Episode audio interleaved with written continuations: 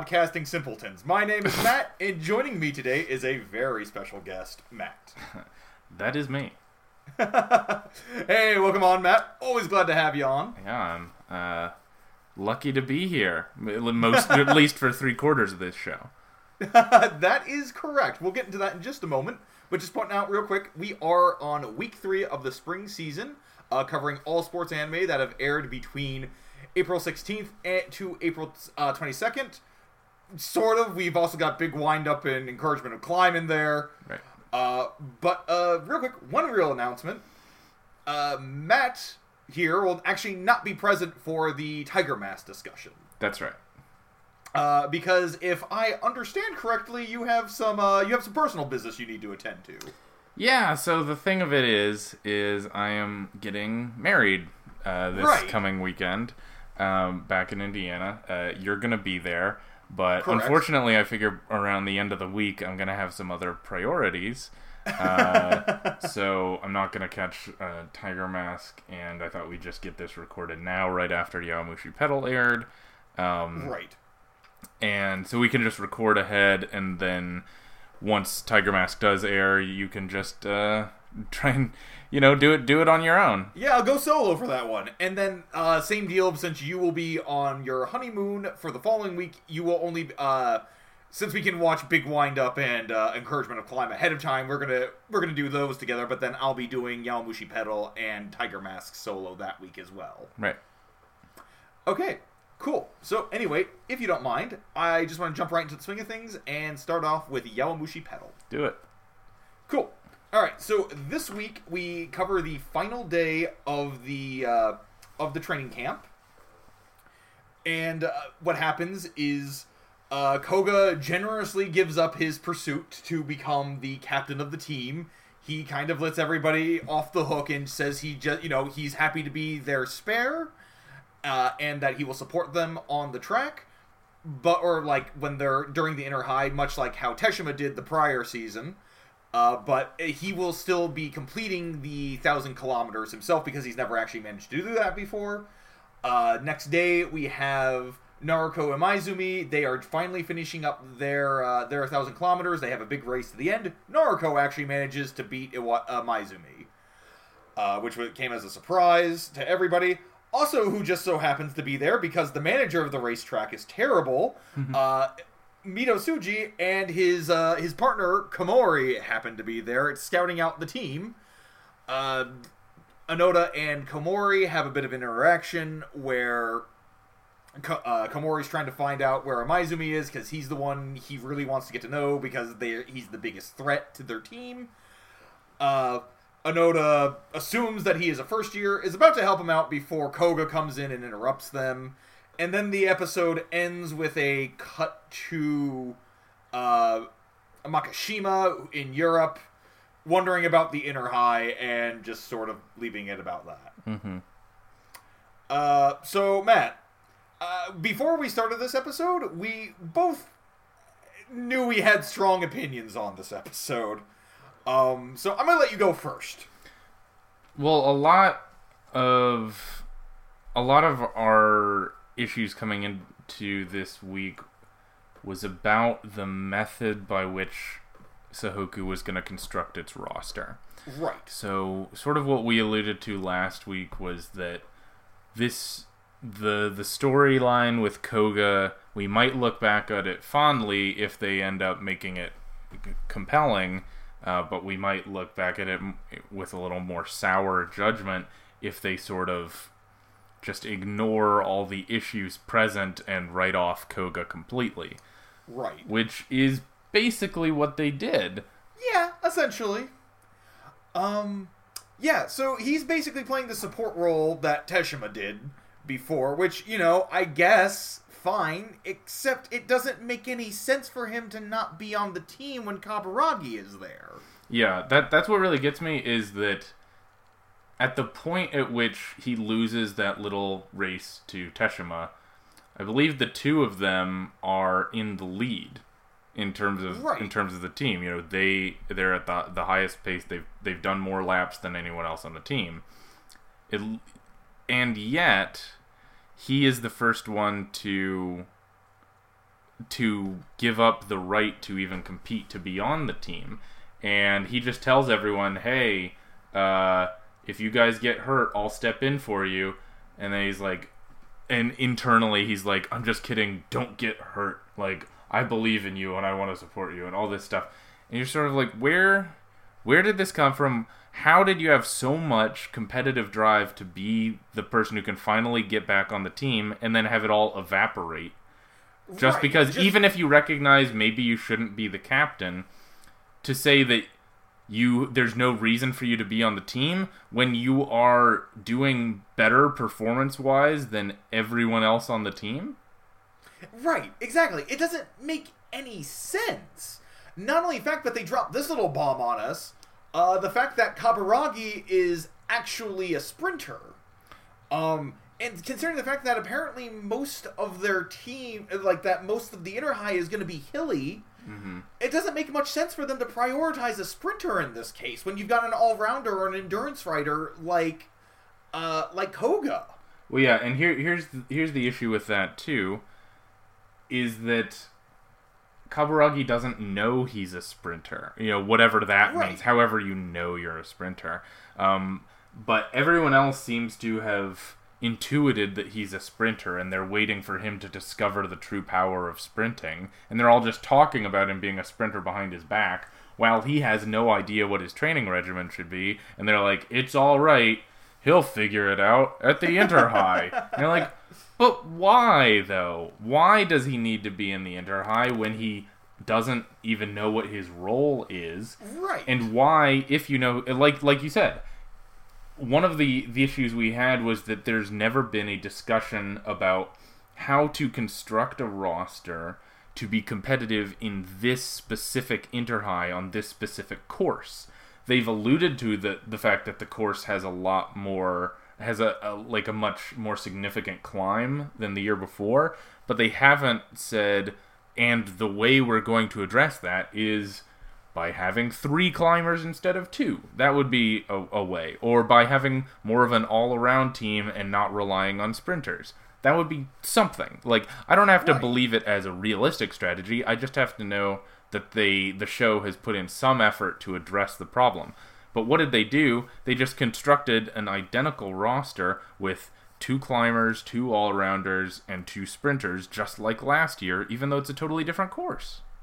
Right, and that's what doesn't make any sense is that there's this series doesn't seem to understand its own like internal mechanics. Uh, like they don't seem to understand that it might be a problem if they go into this without by essentially just deciding who's going to be on their ro- roster just based off of like completely and utter like on the spot races. Yeah, which are totally irrelevant to the kind of race that they'll actually have in the inter high, because Right. like um, a lot of the training camp is it's not on, it's not completely flat, but it's the the elevations aren't that huge. You know, it's not that steep a climb, at least not compared to the kind of climb they'll be doing on the inter high. So to Right. decide who's best suited for the inter high strictly and exclusively on the results of a course that is very dissimilar to the inter high.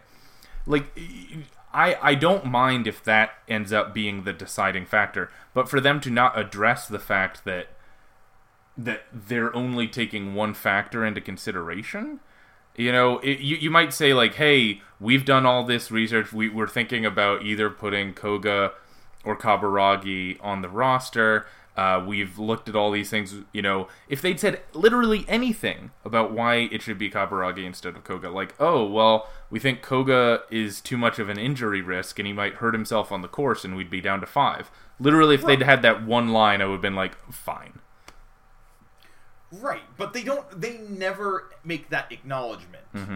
Um, they never want to go that extra mile, and then something or kilometer. That's a good point. Um, something else I want to point out as well. Koga's a third year, um, and Kaburagi's a first year. So I, I don't know. I it seems weird to me that they would prioritize this first year over a third like over a third year where this would be their last chance. You know, last year they kind of addressed that. You know, they decided to go with the uh, with the promising first years over uh, Teshima and Aoyagi because you know they had the better chance of winning.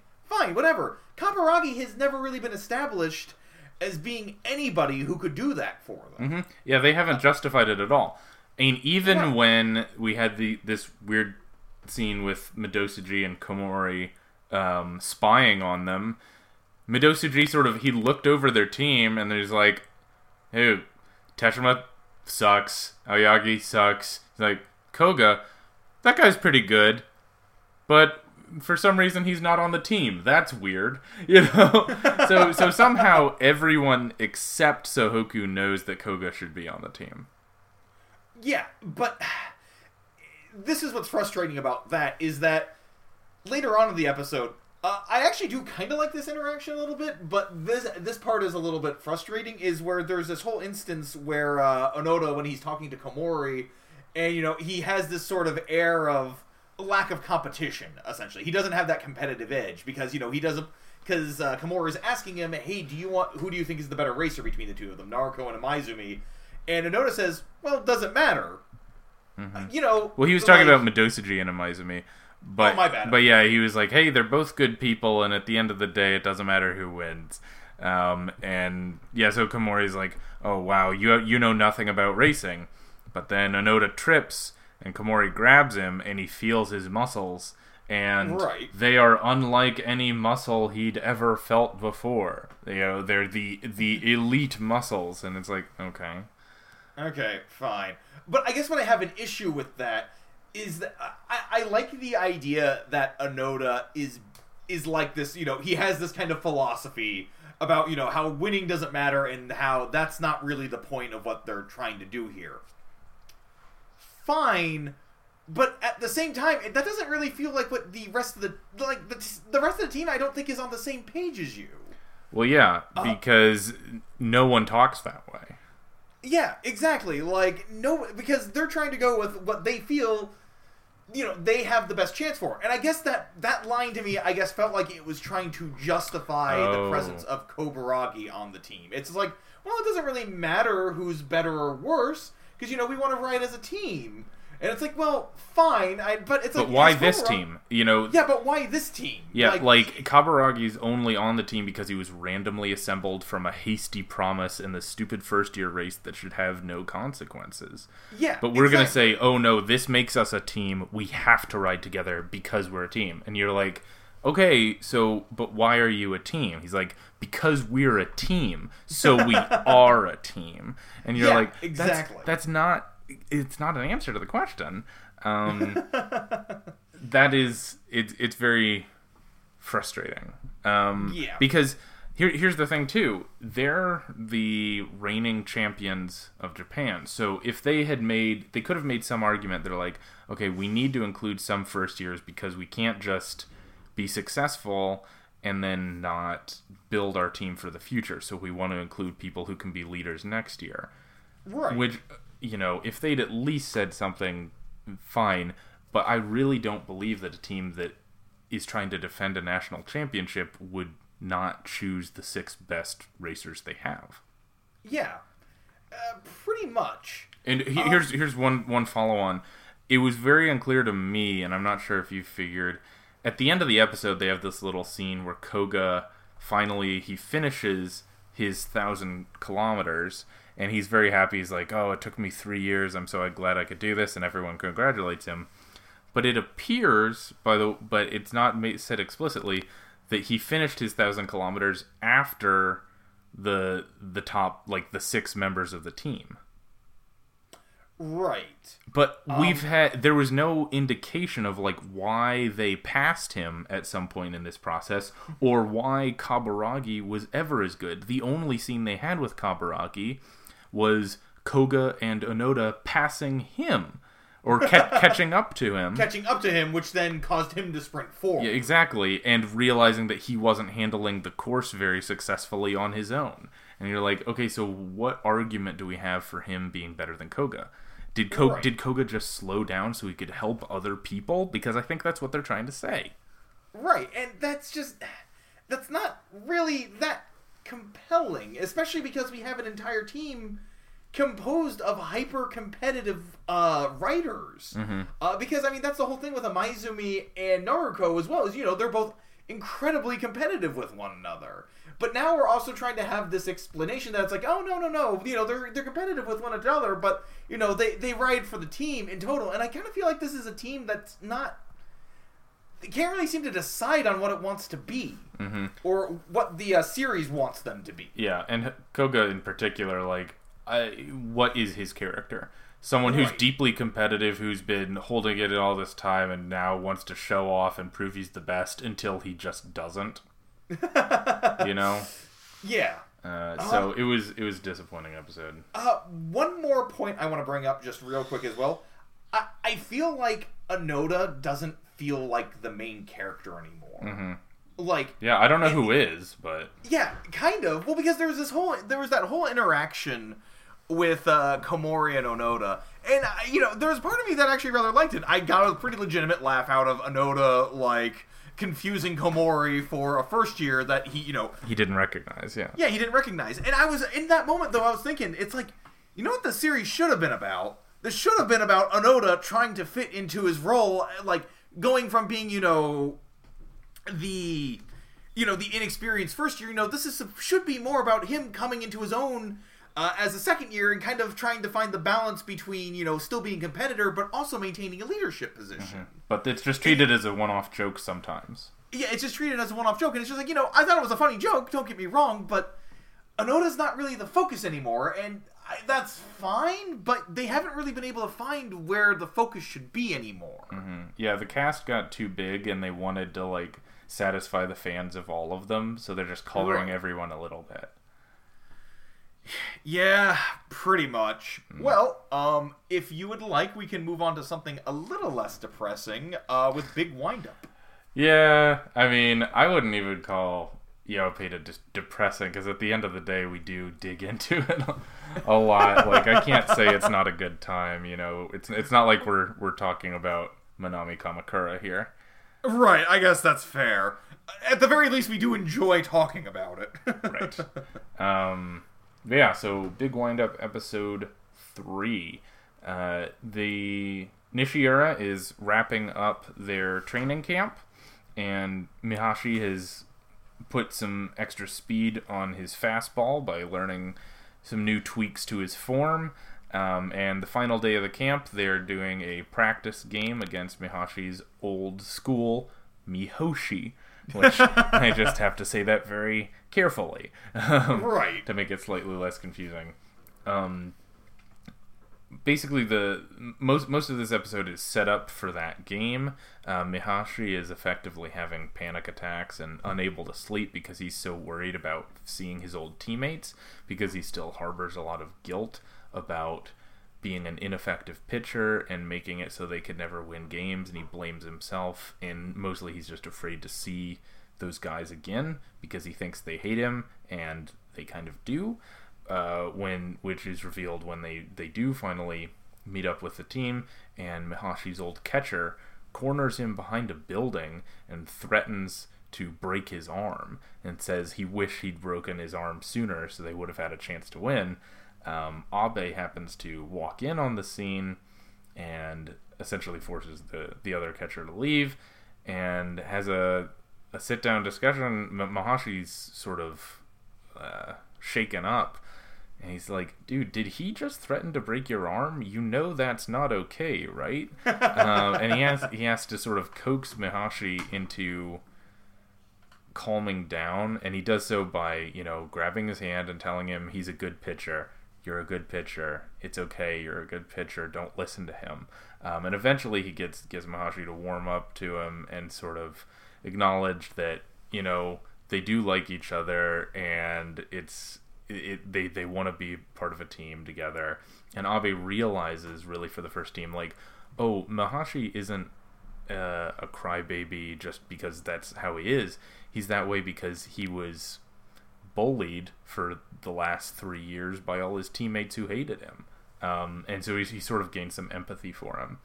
Uh, they kick off the the game, and the starting pitcher for Mihoshi is a guy named Kano, uh, who is the the other pitcher on the old team that never started because of Mihashi, and he's a forkball pitcher, and he ends up um, getting a one two three inning uh, against Nishiura to start the game, and they uh, Abe starts tries to figure out exactly how they're going to beat him from there. Um, so yeah, it was it was a fun episode, but I think I'll kick it over to you, Matt, since I've been talking. Uh, what what stood out to you? Uh, I think mainly what stood out to me is that uh, Abe continues to stick out to me as being like even though Mihashi's kind of the main character, Abe to me is kind of the most compelling character, uh, just because of he like when the series kind of started off, it felt like Abe was genuinely genuinely just trying to like use Mihashi just kind of like he did kind of feel like Mihashi was just this you know guy he could take advantage of uh, you know, because you know he had a great control, but you know he kind of thought the solution would just be to kind of just make him listen to anything he said. Mm-hmm. Uh, and I appreciate the development in this episode where you know he's kind of realizing this guy isn't actually like he really just lacks confidence. Uh, and he can kind of spread that sort of knowledge to the rest of the team. It, this episode sort of showed him become a bit more of a leader role because of that Mm-hmm. Uh, where because he he was able to understand that Mihashi's problem came from the fact that it, it, it's more of like an emotional scarring than really any sort of like personal issue, and he was able to kind of see the difference there. Uh, because you know, it's like this guy actually works really hard. Like the fact that his fa- that his grandfather was the uh, was the school's principal uh, really is kind of inconsequential to the fact that he was still on the mound. Like this guy clearly knows what he's doing, but the fact that nobody around him was supporting him, uh, like that was really the issue. I I agree. I liked his speech, as it were, with the rest of the team, and I like Right. I liked that it came from him, where he sort of grabbed the team while Mihashi was warming up elsewhere and said, "All right, Mihashi is kind of a crybaby, but the reason is because those guys on the other side of the diamond were jerks to him for three years, and he had no confidence in himself because they were such bullies. Um, so if we want to have Mihashi perform the way he can perform, we need to support him. And they, a a lot of the teammates are like, well, sure, I guess. You know, they're like, well, we don't really know any of you very well. We didn't really understand what was going on, but uh, I guess we might as well be nice to Mihashi and support him. You know, and so it just gives it, it, one. I like the fact that it doesn't pretend like these guys who only met a few weeks ago are super tight and that they know everything about each other and that they're desperate to be the best, you know, to be a, a team that supports one another. They're just sort of 16 year olds who are forced to acknowledge, oh, maybe we can help this guy out and make him better in the process. I guess we might as well, you know? Right. Right, because they don't really have any motivation to. Like Abe does because, you know, he ca- he's the one who's become most deeply involved with Mihashi. Mm-hmm. But, you know, the but he also understands that he can't like that's what's interesting to me is the fact that he understands that about the rest of the team is that they're coming from a place where they don't really know or understand anything about Mihashi. He's the one who has to be the one who spreads that around, and that's kind of made him the sort of natural assumed leader of the group. Right, and I like the scene how Momoe is there, but she doesn't say anything. She's just sort of Right. observing, like, you know, as if to say, "I knew I could trick Abe into being the captain." Momoe continues to be one of the better coaches yeah, uh, that we've seen in the in in our in, since our beginning of Koshien cast. I wanted to uh, take a second to explain a couple of the technical terms that were used in this episode.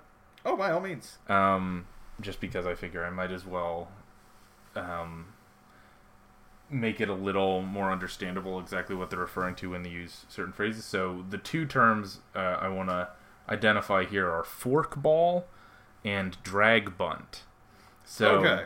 uh, fork ball especially is going to come up a lot because Kano, the pitcher for Mihoshi, is described as a forkball pitcher.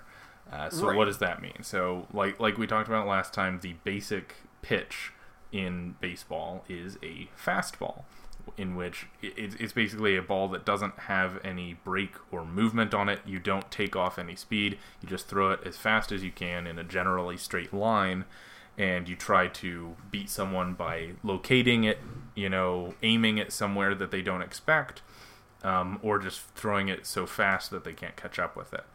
Um, So Kano has a fastball, and he uses that for most of his pitches. Um, but he, but every pitcher needs what what they call a secondary pitch, which is something other than a fastball that you use, so that when people are expecting your fastball or looking, you know, they're they figured out the timing on your fastball, you can throw something else to throw off their balance and make them swing at something they wouldn't otherwise. Uh, so the forkball is actually a modified fastball in which you take your pointer finger and your middle finger and you jam the the baseball as far deep between those two fingers as you can Right. and then you hold the rest of uh, your fingers like you would a normal fastball, and you release it like uh, a normal at w- with your arm moving at fastball speed. Uh, but what it does is you end up flicking your wrist and releasing it between your two fingers. Um, that's why they call it a fork because you have your two fingers sticking out like prongs. And so instead of going in a straight line, it um, it breaks on the way in and it'll dip from top to bottom in effectively a, a straight line. So Right. it will look like it's coming in like a normal fastball, and then it will drop all of a sudden uh, as it approaches the plate. So Right. what you saw in the at bat with Abe at the end was that uh, Kano had thrown three straight fastballs, and uh, Abe was just trying to figure out the timing, and then on the fourth pitch, he threw a forkball. So Abe saw the pitch coming. He knew where it was going to be if it was a fastball, and he swung. But at the last second, the ball dropped beneath his bat, and so it just sort of hit the ground, and Abe still swung because it looked like it was a fastball when it was released, but then it dropped late. Right. Um, so that's sort of his trick pitch is that he sets you up, he gets you so you're expecting to hit a straight line fastball, and then he throws a forkball that like falls in the ground, and you still swing anyway. Right. Um, something I liked about that actually is that uh, even if you're not familiar with the forkball, I mean, I know I really wasn't.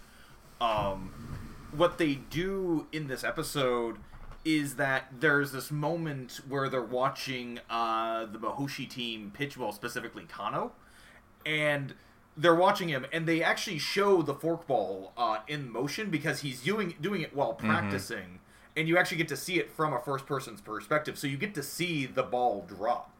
Um, you know, I think that pretty that communicates pretty well like what the ball is. Not only that, it communicates a lot about the character of Kano. Because they kind of mention it's like he's using his forkball during a pit, like during just like the practice, like during a warm up, and what it's showing there is that he's kind of he's he's cocky. Yeah. He doesn't care that they know what his specialty pitch is because he's that confident in it.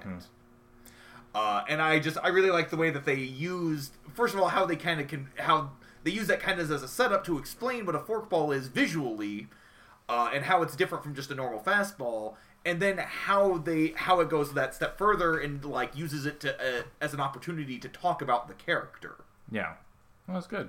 Uh, the the other last thing I learned about the forkball, I was reading a little bit, and um, I realized that it's act it's primarily used by Japanese pitchers. So Oh. in the United States, um, pitchers who like to have this kind of effect use a modified version of the forkball called a split finger fastball, um, which has a similar, but it's it's not quite as dramatic of a drop.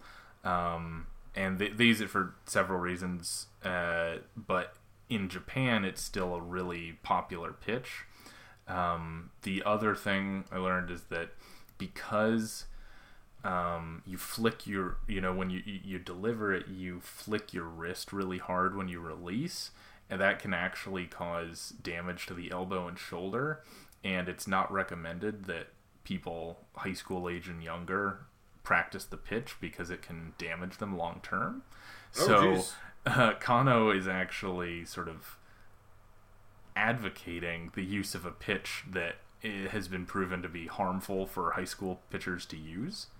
Oh, Um, okay. Which is, you know, like who knows if that's intentional because uh, it's so common in Japan. It might just be something that's done, even though it shouldn't be done. You know, Right. Sort of the way that like we know high schoolers probably shouldn't play football, but we let them do it anyway. You know, we know it's not the best thing for them, but anyway, yeah.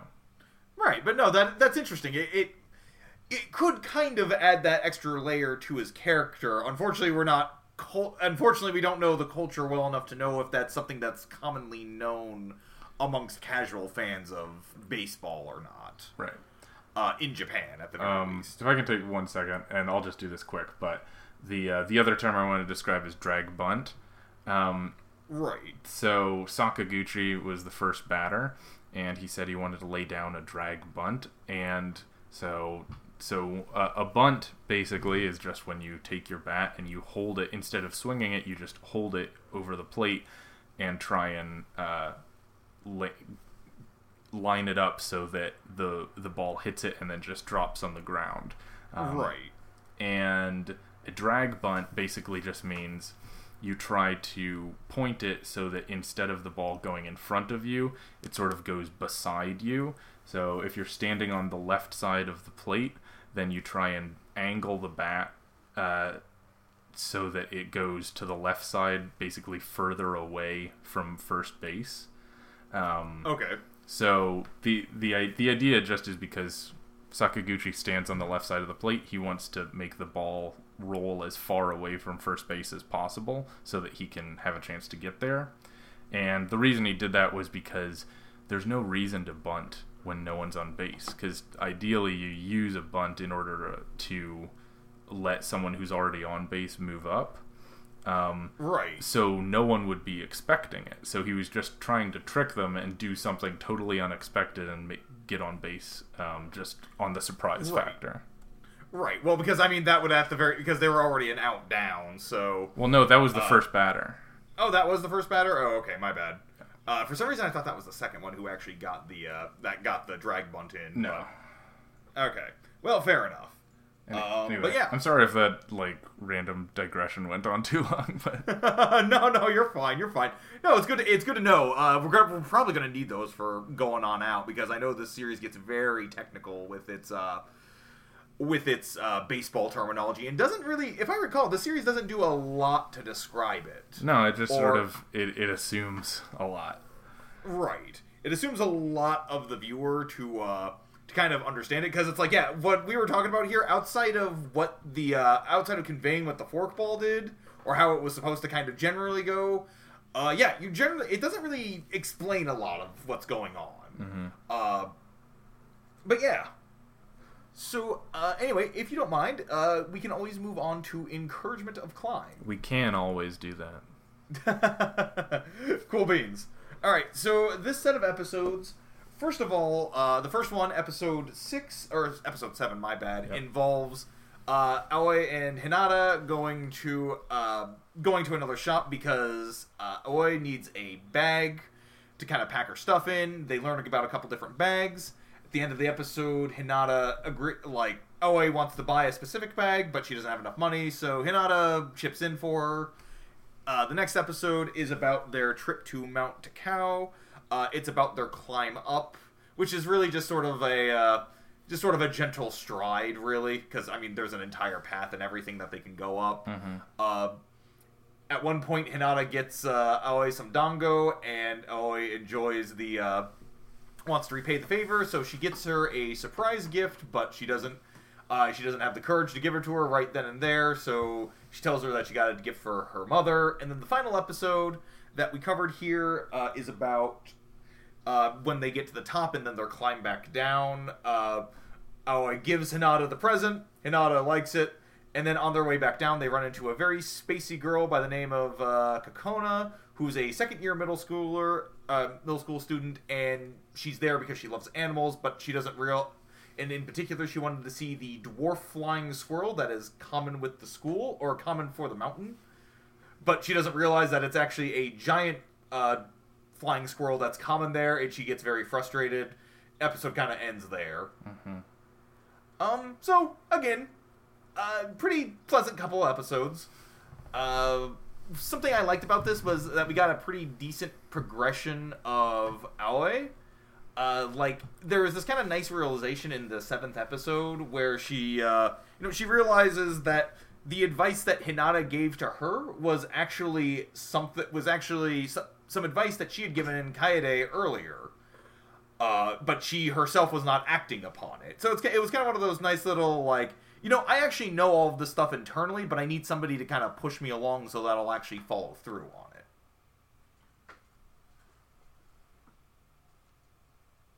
Hey Matt, Yeah. can we pause for? Well, I mean, we won't pause, but um, What's up? yeah, we'll just need to edit this out. I just Stephanie just got home. I'm gonna say hi real quick. Oh, okay. I'll be right back.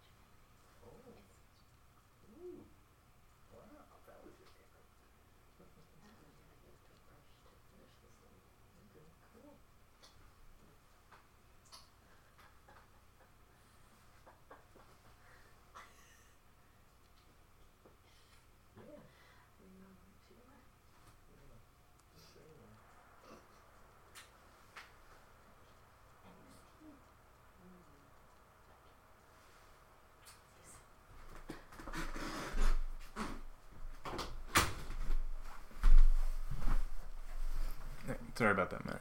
Oh no, you're fine. You're gonna have to remind me of uh, where I what I should be responding to.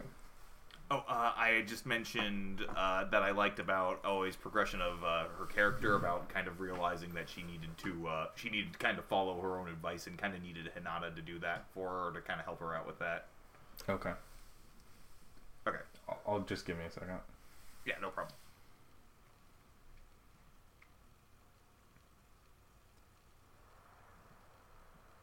You know, I, I agree with you. It was not exactly subtle the fact that Hinata directly quoted Aoi from a couple episodes ago, where Yeah, just sort of uh, coincidentally, Right. Like, oh, entirely. we're in the exact same situation you just had with Kaede. Um, but Right. I, I also wanted to, to point out the recurrence, uh, not from this show, but from other uh, girl sports shows we've seen, of Aoi walking through the store and then seeing a day pack that is glowing. and you got, like shining golden day pack that is her destined day pack. Um, right, like this is the item. Like this is going to be her signature item that she has with her. Yeah, it's like a yellow backpack. Um, Yeah, it's it's not really that cool. Like, but I it's also fifty percent off. yeah, I mean it's like so it ends up being like a fifty dollar backpack that is just this this golden magnificent object that she seems to associate with penguins, but then that imagery drops. I was hoping she would like nickname it after penguin, but it didn't. It didn't even get a name. Um, so hope, like didn't even get yeah. like name like a Pingu or something like that. Yeah. So we'll see. Oh. We'll see if this gets the same amount of um, love and then soon to be disregarded, Yeah. like in um, Minami Kamakura with Unico. Didn't get disregarded, but didn't get talked about that much. Or um, in Long Riders, um, Pontaku. Pontakun. Thank you. no problem. Uh, something else that was actually ki surprisingly consistent with the other girls sports series we've seen is that they're kind of uh, it, it did the, the eighth episode felt a little bit like a tourism thing because they showed you quick shots of things that you could do at Yeah. Mount Takao. Like about the whole thing where you could rub the octopus, or they they had the flying squirrel statue, or just a quick shot of the uh, the seven year uh, the seven hundred year old tree. Mm-hmm. Uh, it wasn't, but the difference with that one was that it didn't feel quite so obtrusive Mm-hmm. to the uh, to the actual characters because they they were really just kind of quick, like five second shots. They're like, hey, then they did this thing, and then they did this thing. Yeah, it feels Uh, like it. So in Minami Kamakura, what was frustrating is that they very explicitly we were trying to sell you stuff. Right. And they were telling you the price of items and where to go to buy them. Whereas in this one, it's just like, hey, here's some well known landmarks on this mountain. And, you know, if you were a high school girl who is climbing this mountain for the first time, you'd probably take a picture with these and, like, do all the activities too. Right. So it doesn't, I mean, it doesn't as- feel as- unrealistic. I mean, as a late twenties year old man, I would probably do that too. Okay, fair enough. Yeah. but yeah, I, it's. But I see what you're saying there. Like, it, it feels a lot more natural to the characters, and it's they're not like shoving it in your face. It's just like, okay, they just did these things here. Maybe you want to do them too. I don't know. Mm-hmm. Yeah, but ul- ultimately, it seems less about the specific objects and more about, hey, uh, Aoi was kind of intimidated by the idea of climbing this mountain, but it wasn't so bad. They had fun. Right. You know? Yeah. Again, exactly. It's lo- low threat. You can do it to sports anime. Right, but I, I, I prefer again. It's beneficial that this is a series that is only three minutes long because they don't have to stretch out the time to go through these long, lengthy explanations Uh-huh. in order to to kind of fill in. Because I could very easily have seen all of these episodes as being entire episodes of some of the other ones that we've covered on the show. So, I, I, again, I appreciate that. It, I think the structure has c- clearly helped this series. I agree. Yeah, Uh, it was fun. Yeah. Uh, one final thing I wanted to bring up is that again, I appreciate the series' uh, brevity in dealing with uh, poking fun of Aoi. Uh, in the very last episode, as they're walking down the uh, like after uh, Hinata tells Aoi the path they're gonna take, she has these really bad visions of being attacked by bears, Yeah. or like getting lost in the woods because they're gonna be taking the more natural route. And she has this vision of like all these terrible things happening. And as they're walking down, she's like, I don't know if we should do this. And then immediately you see like a path and then like old people walking up it. and it's just like, okay, again, it's brief to the point, works as just a quick visual gag. You know what? You don't have to I- I- spend like three minutes worrying and agonizing and visualizing. It just happens in 30 seconds and it's over. Yeah, or if even like if even thirty seconds. Yeah, yeah, You right. know? Right, more like 15 probably. Yeah, exactly. So, um, Matt, I thank you for joining me for these past couple episodes. If you don't mind, I am going to jump into Tiger Mask. Okay, have fun in the future. I will try. Okay, so this week I am covering episode 28 of Tiger Mask. So, uh, it pretty much immediately begins with the revelation that Naoto is, in fact, the one who is working with GWM. In fact, he actually just signed a contract saying that he's going to work with them from now on. Takaoka is not happy about this fact. In fact, he's pretty livid about it because he's kind of throwing away everything he believes in just so he can get into this stupid fight with Tiger Third. Uh, we see him actually enter a match with uh, NWJP, no, NJPW, uh, in a four-on-four match that and that they had to uh, scramble to put together because all of their other wrestlers are traveling the world. Uh, anyway, during this match, the Miracles end up getting Hanma pinned, and they hand a chair to uh, Naoto, informing him that he, he needs to start beating him with the chair. And for some reason, he just he agrees to this and goes right into their uh, falls pretty much right into their own habits and becoming basically he's falling to the dark side. Uh, he also has a discussion with Takuma about how Takuma's trying to get him from falling in with uh, GWM. Naoto decides not to listen, but he also can't face Takuma because he feels guilty about the fact that he injured him. Uh, and then we kind of are going through a time skip where we find out Naoto is not talking with any of his old support groups, so not Haruna, not Ruri, uh, not Takaoka. Uh, he's pretty much handling everything on his own, and he's getting further and further involved with GWM. Uh, we find out that Takuma is trying to get through his physiology training uh, so he can get back into the ring and basically stop Naoto. Uh, and the episode ends with NW or NJWP uh, getting uh, there's going to be a five on five match to end because GWM has revealed that they have yet another Miracle who has joined their team, Miracle 4. So I hate this episode, like, immensely. Everything about this episode. It's just so frustrating because this was not the character that Naoto was established to be. This is a kid show. It's a show meant for young children. You got a simple hero, you got simple villains. And you already had the if you wanted to have a bit more of a complex situation with a character, you know, who kind of falls into the dark side who, you know, originally had good intentions, you had now you had Takuma already. There's no reason to force Naoto into this same role and have Takuma bring him out of it. That's what's so confusing about this. Is that you could have just you could have very easily had Takuma win the match against Tiger the Great and then have the story be about Naoto trying to bring down uh, Tiger the Dark. Instead, what we're seeing is, for some reason, this devastating loss he had against Tiger the Dark, uh, it effectively meant nothing to him. Like, I, that's what I don't understand. It, he feels more guilty about the fact that he injured Tiger the Dark, which prevented his own win against Tiger the Great the Third, uh, rather than this be like, rather than this be this whole, uh, rather than have it be this entire like ordeal for him. Like, this should be the moment where he's trying to pick himself back up and train. This is uh, like, you know, you kind of have this sequence where he's kind of depressed for a while. They kind of established that over the past couple episodes.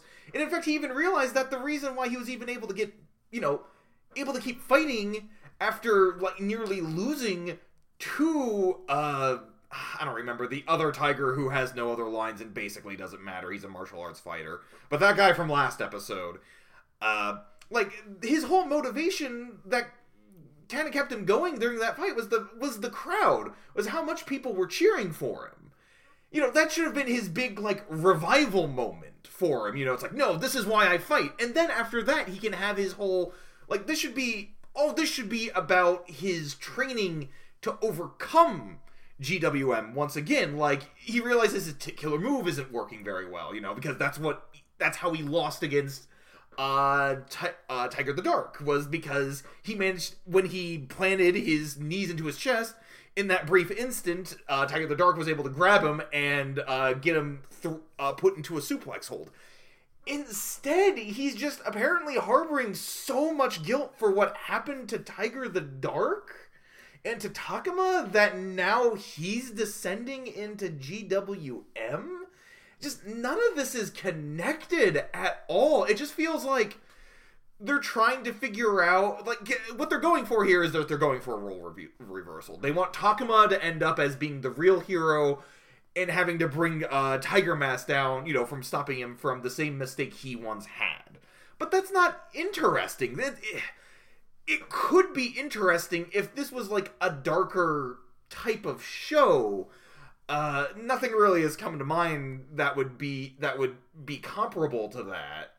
Uh, but you know, the type, you know, having this a bit more like moral ambiguity about this. But no, like Tiger, it, this is Tiger Mask. Tiger Mask is effectively like meant to be like a kid's superhero. It's a, it's a Saturday morning cartoon. You got a very simple pl- premise, and just all of a sudden, this is like seeing, I don't know, like, I don't know, like Superman start going around and killing people just because he gets angry. Okay, yeah, yeah, yeah. They're getting your Batman versus Superman jokes. I get that. Uh, but like, this just conflicts so much with the rest of the with the tone of the rest of the show. Like, Naoto himself wouldn't even confess to Ruri that he's Tiger Mask because he feels like he carries the hopes and dreams of everybody who like all of the downtrodden because you know he wears the mask. He feels like it's not his own persona. But yet now here he is like uh, like immediately backtracking on that for pretty much no reason whatsoever he just he's decided no i have to go fight tiger the great the third when he's already been proven that he can't stand up to him and that's what's so frustrating about the sudden heel turn on him that he's had. Like, it, it just doesn't come from anywhere. Uh, then I don't really think I like the fact that it took Takuma losing to sudden like this was apparently the moment that he, uh, humbled him. Uh, despite the, I mean, I guess it kind of makes sense because you know he, you know, he was starting to fall into that line, you know, into that, you know, he was starting to become like, type uh, like the original Yellow Devil, who was uh, you know, he was being unnecessarily cruel uh, in the ring, and you know that's kind of you know last the season finisher uh, showed him decidedly uh, you know falling into that same line of thought, and instead he's just getting like like. Uh, and I mean, I guess I can see why that humbles him, uh, losing because of that. But at the same time like he should be mentoring Tiger Mask at this point. He shouldn't be he shouldn't have to be the one who brings him back. Like this should be him trying to give him advice like, you know, this is everything I've seen inside G- GWN and I can tell you right now you can't stand up to them. He needs to start he really should have fallen into being his coach role since everything Takaoka has taught him like he like Takaoka has taken him as far as he can. But I, I guess I don't really mind even so much the fact that he signed on with GWM. Well, I mean that does bother me a little bit, but you still could have done this story and not have taken it into this weirdly dark place. Because all you could have done, like all they could have done, was it, it's that moment when he starts beating Hanma with the chair. I think that's the moment that got me. Was the fact that it's like, really, you have fallen this far out of nowhere that you needed to beat hot like that you need to go that you feel that you need to fall in line with GWM's methods. I thought your whole thing was that you were trying to take them down from within. You know, that's what you're claiming. And you're it, he's not doing anything differently than what we saw Takuma do. That's the other thing. Like he's literally just become Takuma now. He's not providing any sort of different perspective on this matter. Like you could still like it would be interesting to maybe see him like try and play by GWM's rules at first, but then he's like, you know what, I'm going to play by my own rules at times. Like, you know, just because I'm working with them doesn't mean I necessarily have to use all their methods. That would at least provide him, you know, that would be at least different from what Takuma did. But just why? Like, why are you so obsessed with Tiger the Great the Third at this point? Just hearing that he was the original Yellow Devil, you just you haven't you haven't earned that Tiger Mask has not earned this. And honestly, I am really starting to dread watching Tiger Mask at this point. It's like I always kind of go on and off with Tiger Mask. I know Matt does too. Uh it can be campy fun, and that's really what they should have stuck with because I kind of feel like somebody on staff really wanted that like I feel like there are so many different people on staff who wanted different things from this and somebody on staff really wanted to like have their you know they really wanted to tell this really dark and menacing story about like pro wrestling.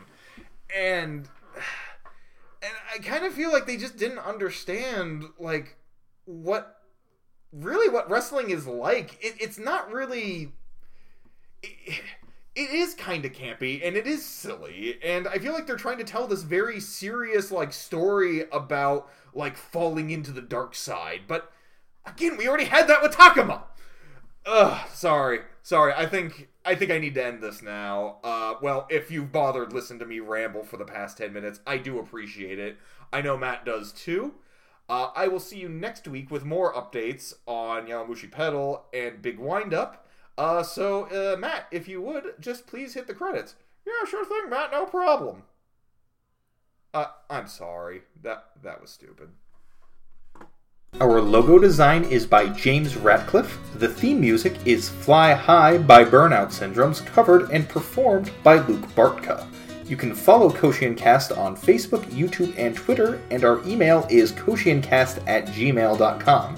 Make sure to subscribe, rate, and review. We will be back next week with the best and worst from the world of sports anime, and until then, keep training.